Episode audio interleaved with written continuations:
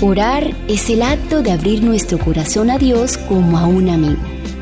La oración no baja a Dios hasta nosotros, antes bien nos eleva a Él.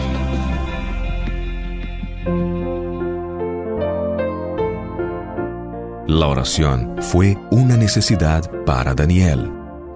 Daniel estaba sujeto a las más severas tentaciones que pueden asaltar a los jóvenes de hoy en día.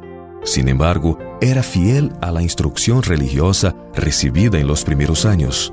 Se hallaba rodeado por influencias calculadas para trastornar a los que vacilasen entre los principios y las inclinaciones. Sin embargo, la palabra de Dios lo presenta como un carácter intachable. Daniel no osó confiar en su propio poder moral. La oración era para él una necesidad. Hizo de Dios su fortaleza y el temor del Señor estaba constantemente delante de él en todas las transacciones de la vida.